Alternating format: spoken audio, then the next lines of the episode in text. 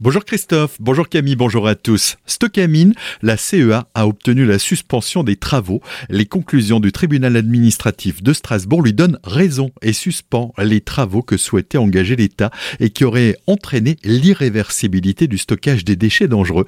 Désormais, la collectivité européenne d'Alsace attend que le tribunal rende ses conclusions sur le fond du contentieux. Ce qui se joue, c'est la protection de la nappe phréatique d'Alsace pour Frédéric Bierry, le président de la CEA E il espère pouvoir avancer positivement dans la résolution de ce contentieux. À Colmar, la foire EcoBio est de retour ce week-end. Après deux ans d'absence, c'est la 39e édition avec ce thème aux actes citoyens. Elle conserve une fois de plus son aspect militant en souhaitant sensibiliser le public à la protection de l'environnement. Les explications de Roland Brucker, coordinateur de la foire. Ce sont des sujets d'abord alimentaires, hein, puisque c'est le point de départ de la foire éco-bio.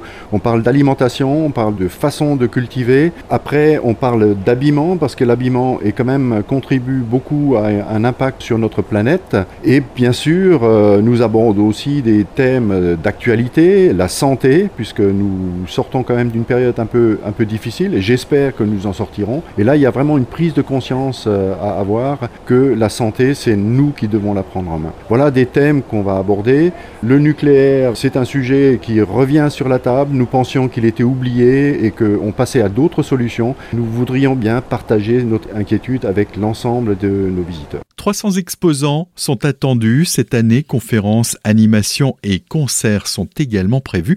Des propos recueillis par Jérémy Ranger. Les petits plats ont été mis dans les grands pour le retour de la Spring Party demain 17h jusqu'à 1h. C'est au parc des Remparts à Célestat.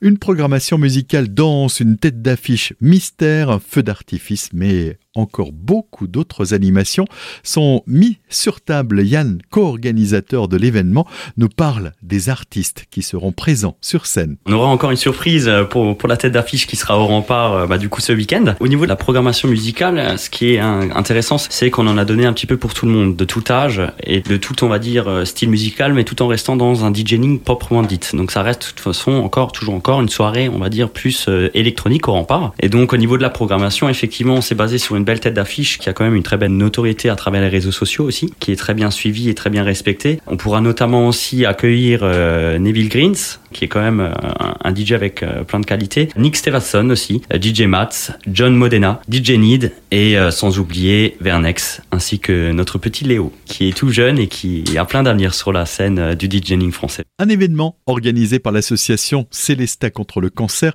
et qui sera au profit des organismes MTAMAT et de Licence, des propos recueillis par Solène Martin. Vous pouvez écouter l'article complet sur notre site azur-fm.com dans la rubrique Idées sorties.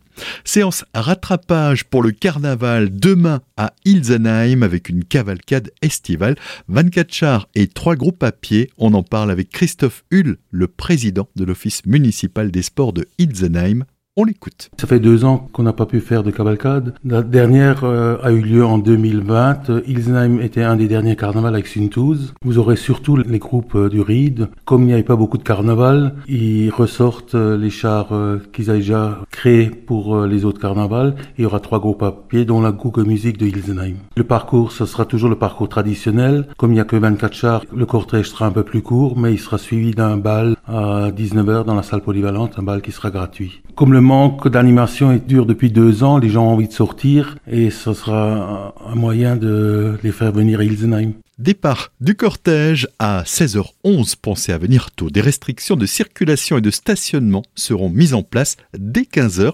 L'article complet disponible sur notre site azur-fm.com dans la rubrique Idées sorties.